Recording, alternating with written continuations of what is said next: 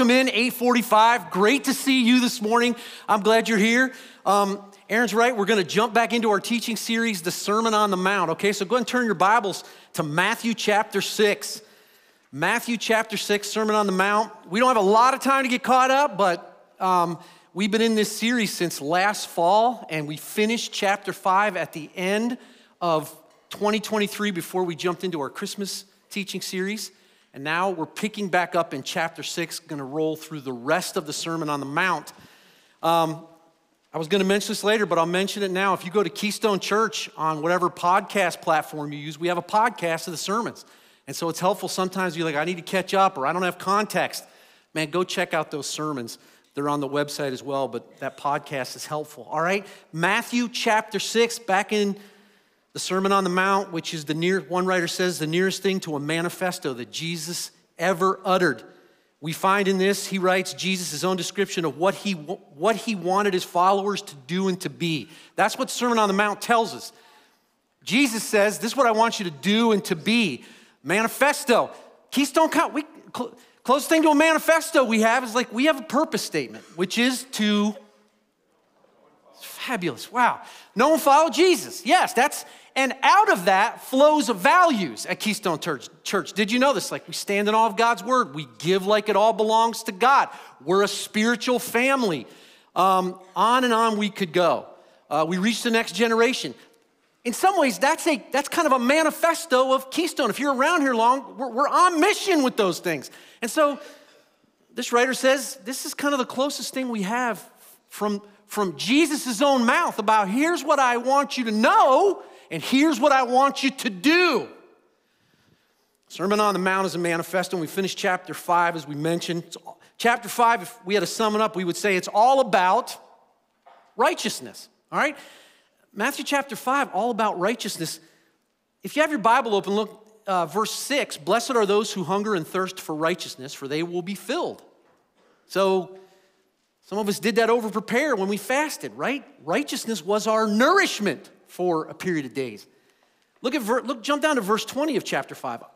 It's kind of the other end of the spectrum. We, sh- we should hunger and thirst for. But then Jesus had told us, unless your righteousness surpasses that of the scribes and the Pharisees, you will never enter the kingdom of heaven. So there's a, there's a righteousness that falls short of the kind of righteousness that helps us be in right standing with God. And so, again, we talked a lot about that throughout chapter 5. You might ask this question Isn't the Sermon on the Mount then an impossible standard? Like, how can I have that kind of righteousness? Look at 548. This is where we ended uh, chapter 5. Look what 548 says Be perfect, therefore, as your heavenly Father is perfect.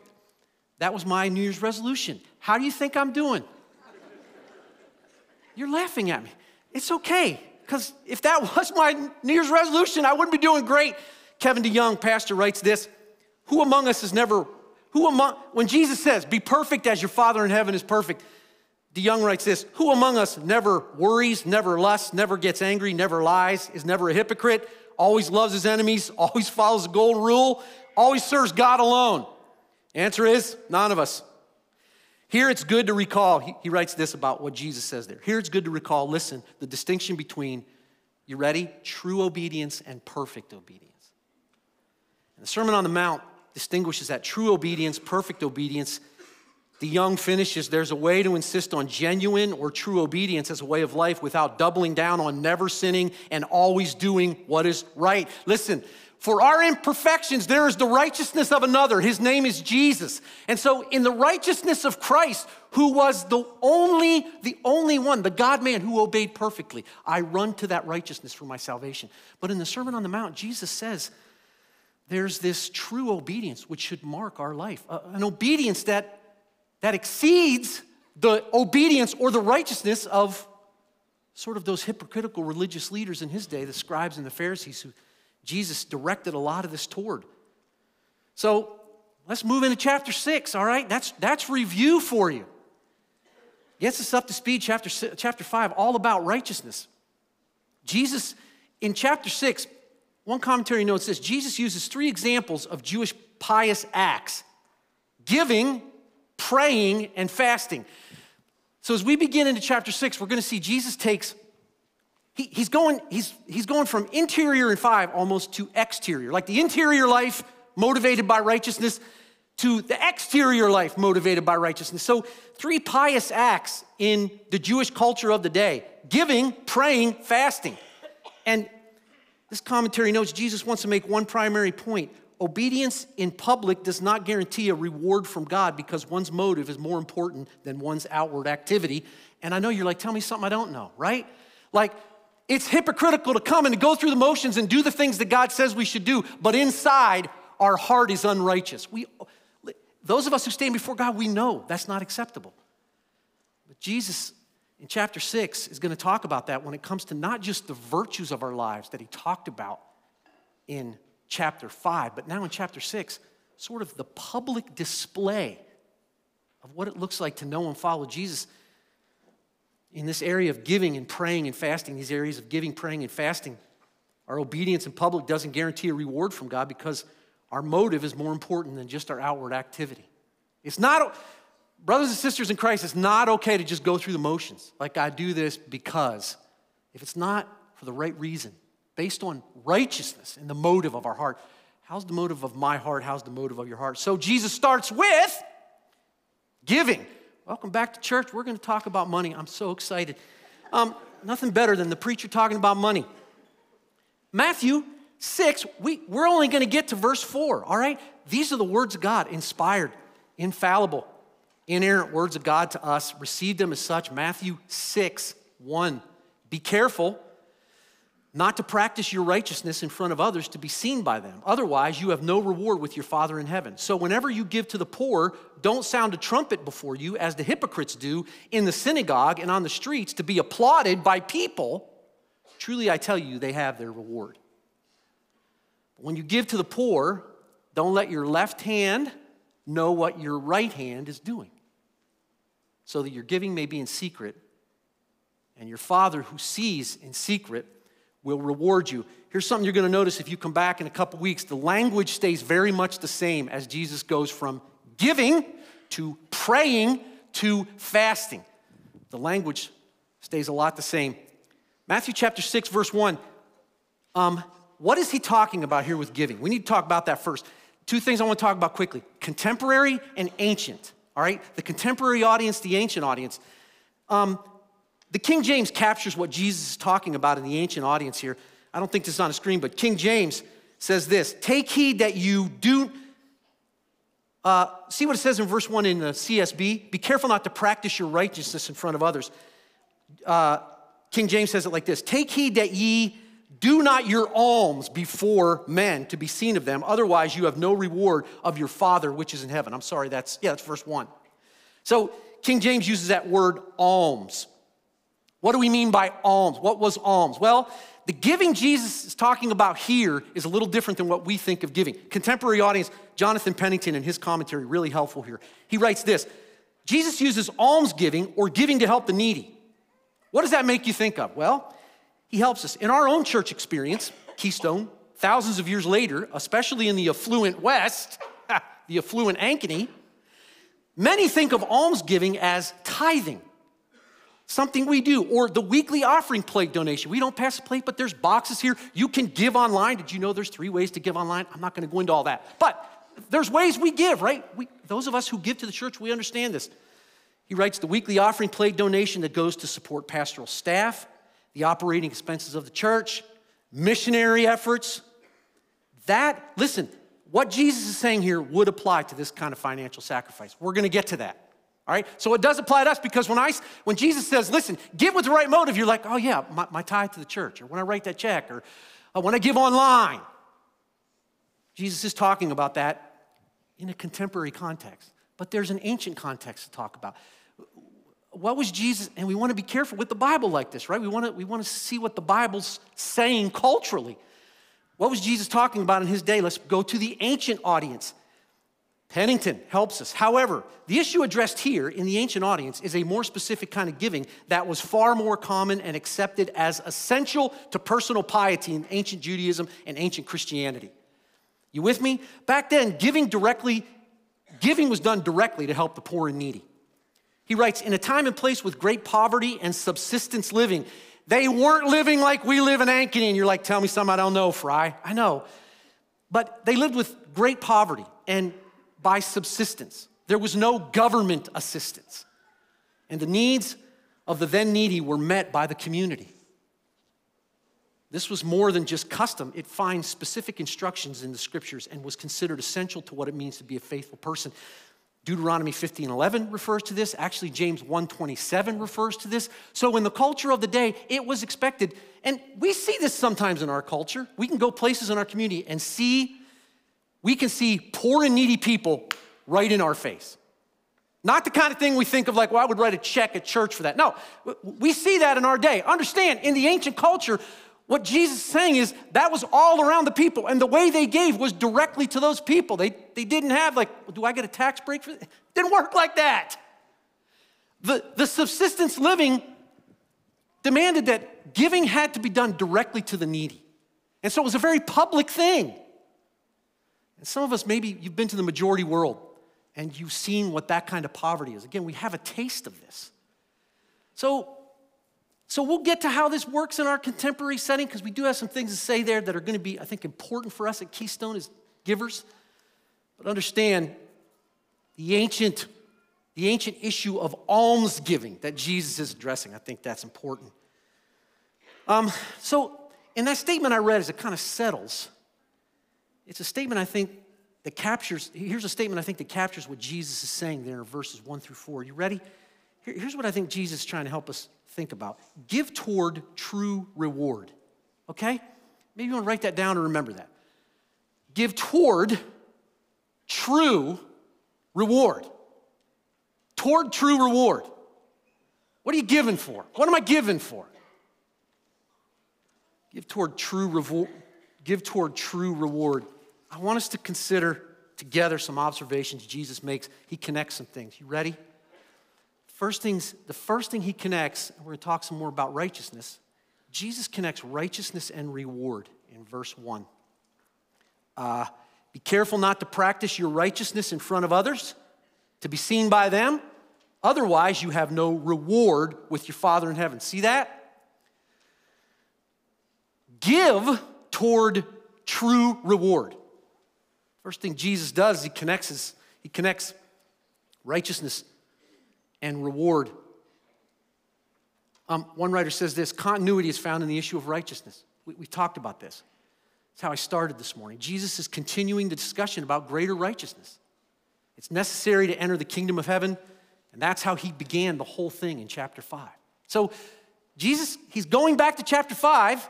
He's talking, he's bringing righteousness through. That's the continuity of the Sermon on the Mount. Greater righteousness. Listen, uh, Flourishing, wholeness is a righteousness that is different than just what's on the surface. It describes the depth of your heart, it, it reaches to your motives. It's a righteousness that's transformed. And so Jesus is pulling back. I mean, he didn't have chapter five. He's speaking, it's right, but he's pulling back into what he's already said. And don't says, don't forget about that righteousness.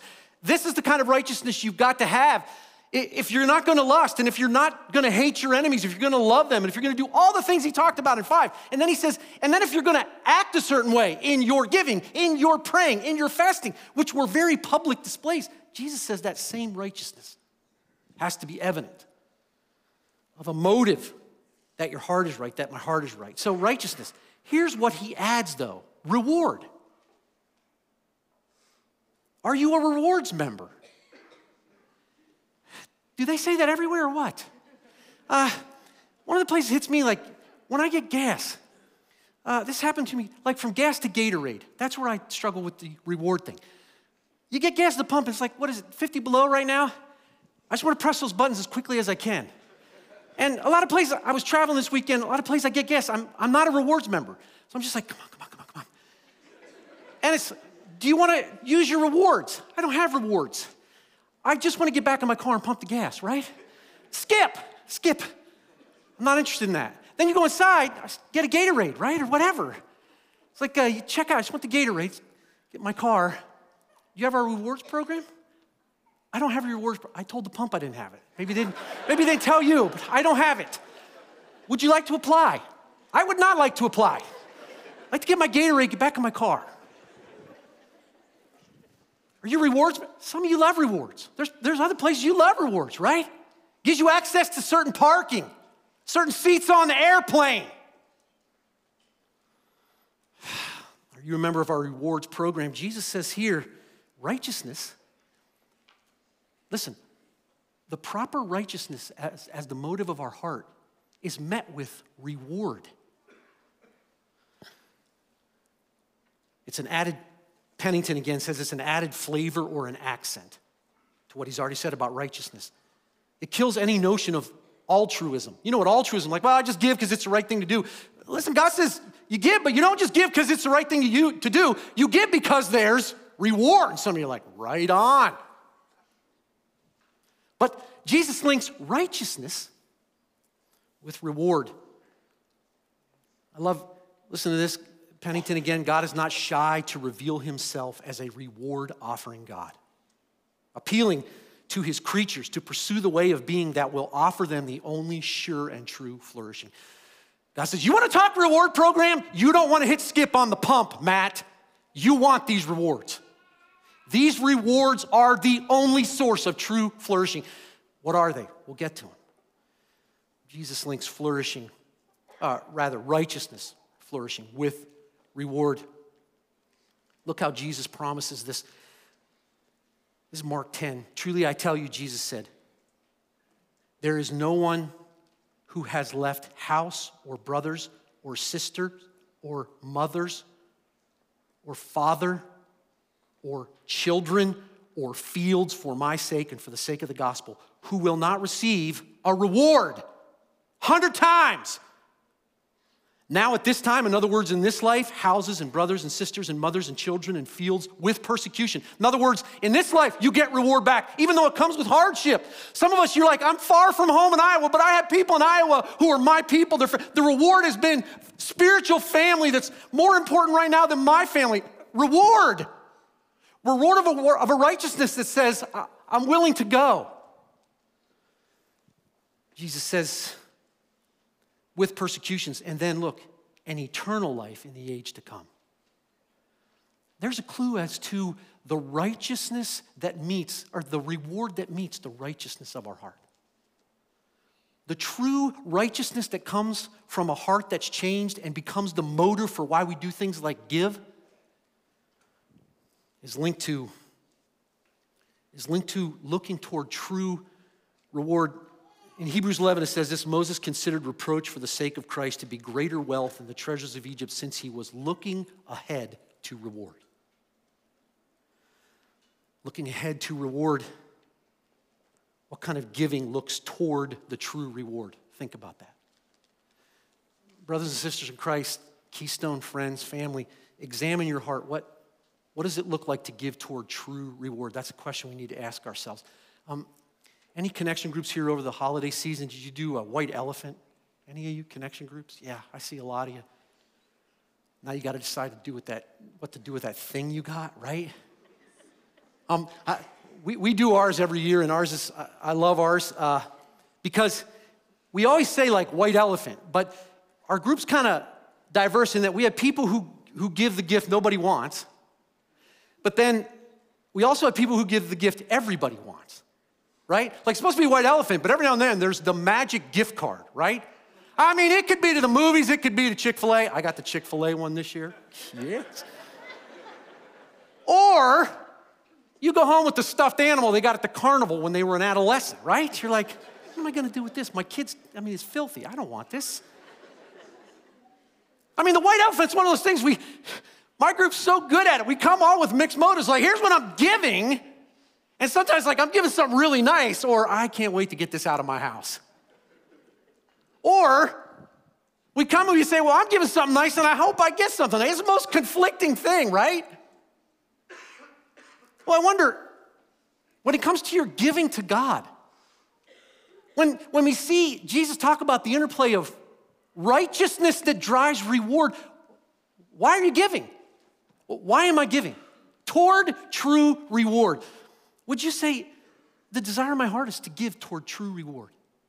And the, listen, the direct application to the ancient audience of don't give so that others can see, we'll get to that.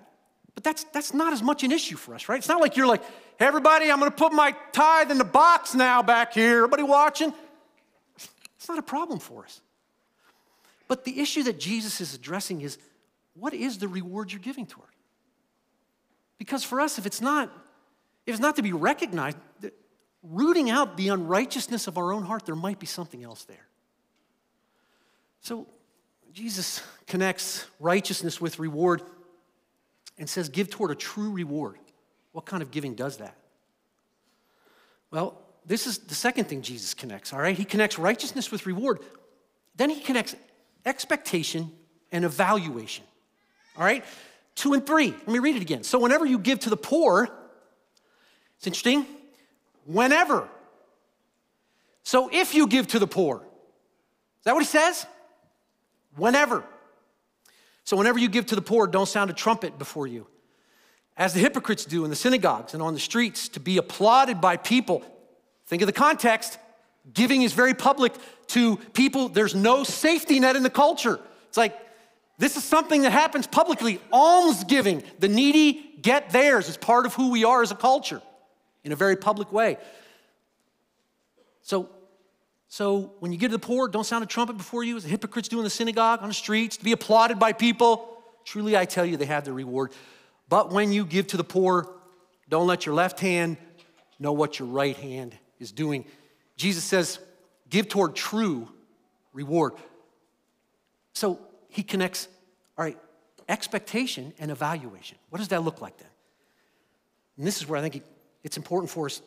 Expectation, notice I, I focused on, you should underline verse 2. So whenever you give, expectation is this. Ready? I should be giving. Uh, one writer says Jesus doesn't raise the question whether his followers will engage in these things, but assuming that they will, teaches them how to do it. Whew, don't want to step on toes here, but if you're here and you know and follow Jesus and you don't give, that's a problem. Jesus says, whenever you give. The assumption is that I will be giving. One writer even doubled down. He said this the assumption is that all religious people in Jesus' day, hypocritical or not, are performing this act. So Jesus like, listen, even the hypocrites are expected to give. We need to address their motive, but even if you're a hypocrite, you need to give. It's like you're not off the hook if you're a hypocrite. But Jesus says your motive should, here's the expectation we all should be giving. How's that land?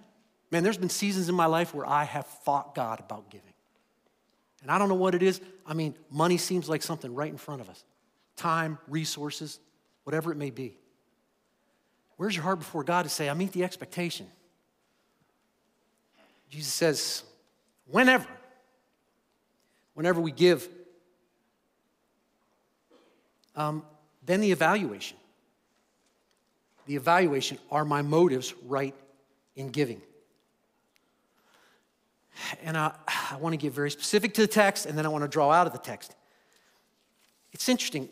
The problem here in the motive of giving was for public display. So let's, let's talk about doing something in a way that you get recognition and the danger of that. Giving is the particular one. We're going to look at prayer, even fasting, but it was a huge problem in the, in the context. Um, I, think, I think this is interesting. Uh, look at the comparison the contrast rather. This is 516. Let your light shine before others. We, we covered that. It's in a sermon, right? We covered that back in chapter 5. Let your light shine before others. But then look what Jesus says in verse 1. Be careful not to practice your righteousness in front of others to be seen by them. Well, which is it, Jesus? And I think those of us who know the Bible, we can make the distinction. Let your light shine before others. When, when you're hiding and you should show, show. But when you're showing and you should hide, hide. Isn't that helpful? I think I put that on the screen. Someone else wrote that. Uh, I, I, got that quote and I really liked it. Yeah, there it is. Sh- show when tempted to hide, and hide when tempted to show. Jesus says, Let your light shine before men. Here's what I know about a lot of prayer requests from, from Keystone people over prepare.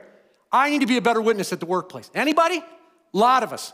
You know why? Because when you should show, it's too easy to hide, and you should be showing. But sometimes in our own self piety, in unrighteousness, when our motives are right, it's like, well, look at all the stuff I'm doing. When we should hide, we want to show. Um, fasting's one. It was easy for me to come in here after prepare or during preparing. You're fasting with everybody. It's like, oh, yeah, are you? Yeah, I'm doing the entire fast. I haven't, I'm not drinking anything for a week after, even. Like, it's easy to talk to each other about that, right? But when we broke the fast, we went to a restaurant, and one of the waiters was like, So, you know, I heard you guys are from a church group. What? You, and it's like, do you really want to tell her, like, yeah, we've all been fasting for three days? Like, I didn't want to go there. I just want to eat the food, right? But it's kind of harder in front of someone who doesn't have a context for that. Oh, it's a little embarrassing. Like, yeah, we're not really a cult, but we kind of did this thing together where none of us ate for, there's hundreds of us did it. We all showed up at church when the weather was bad. It's, it's a long story. Easier to hide. Jesus says, show.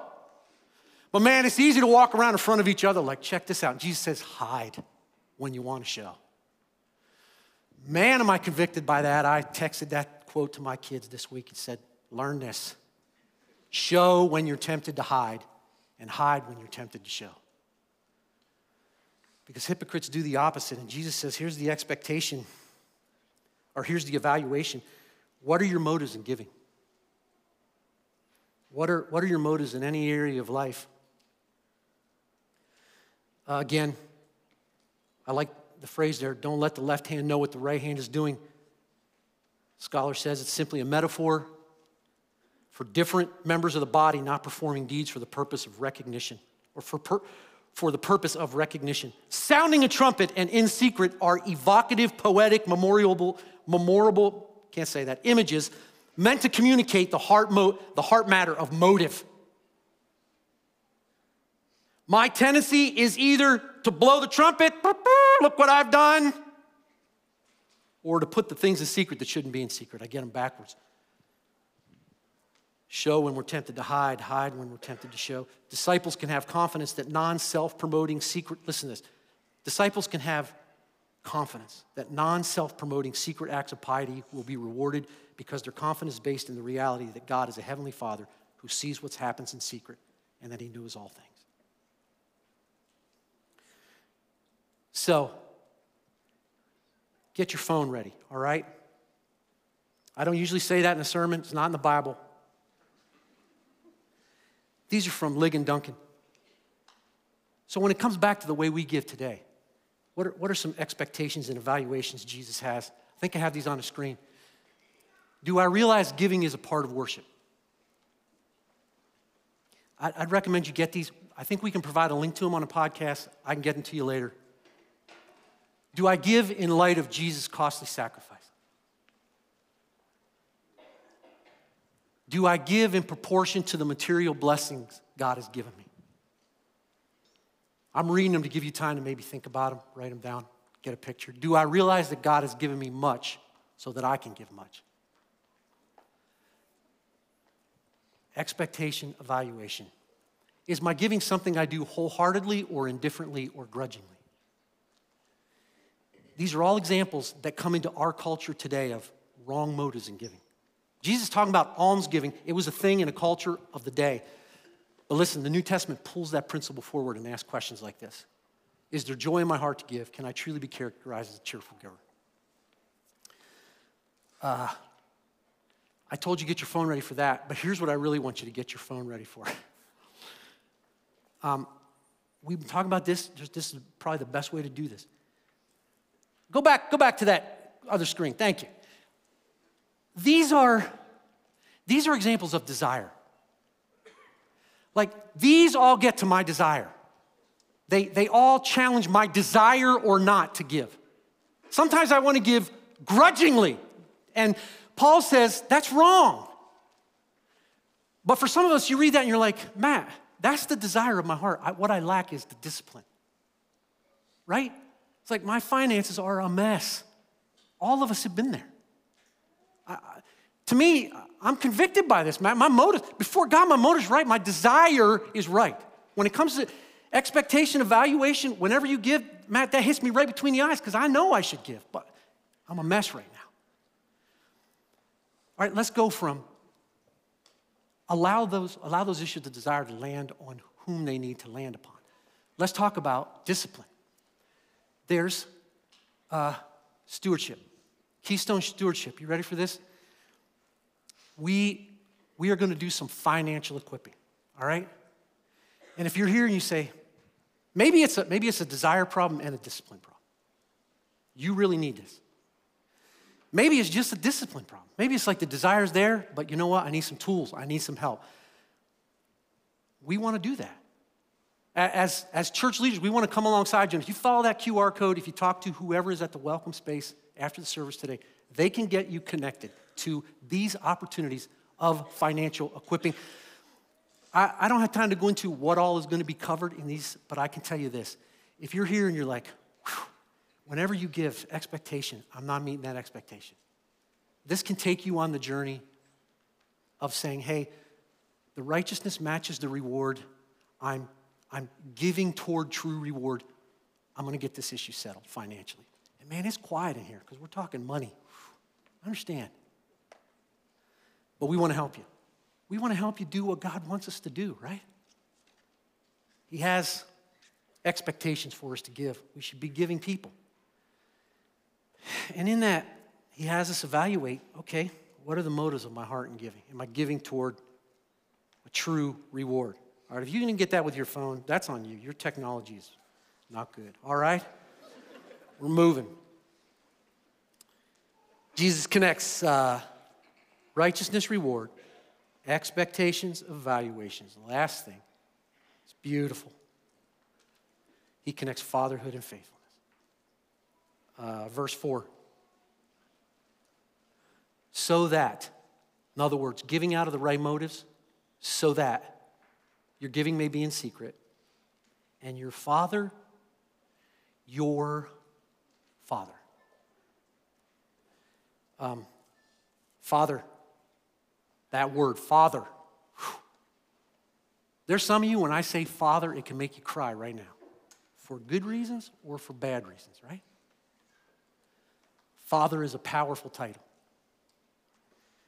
Jesus says, Your Father who sees in secret will reward you.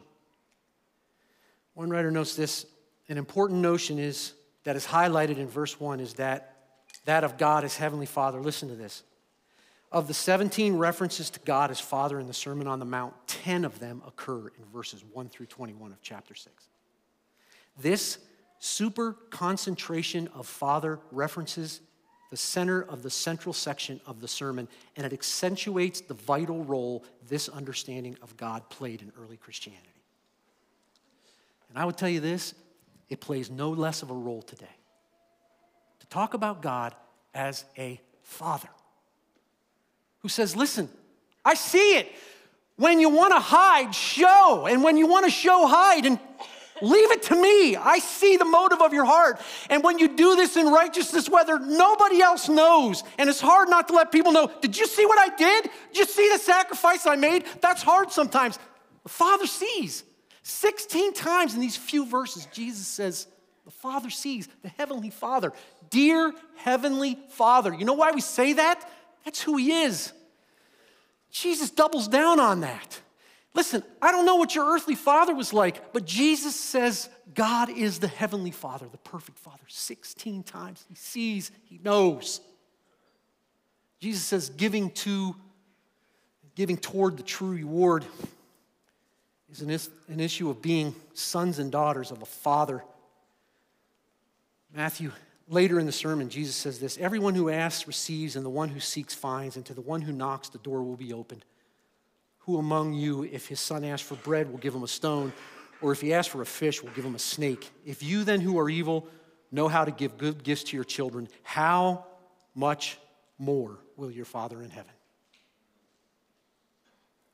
He's a good, good Father. I think it's a song. I wanted to sing it today, didn't work out. I threatened to sing it, but I won't. But I could. You're a good father, that's who you are.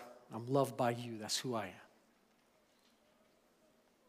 Giving toward the true reward is celebrating the faithfulness of God the Father, anticipating that faithfulness.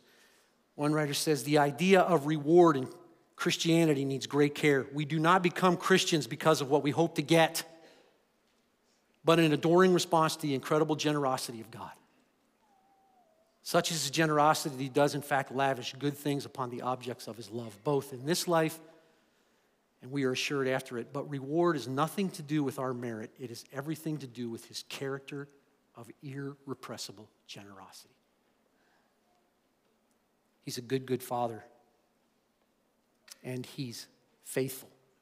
Jesus connects fatherhood, faithfulness.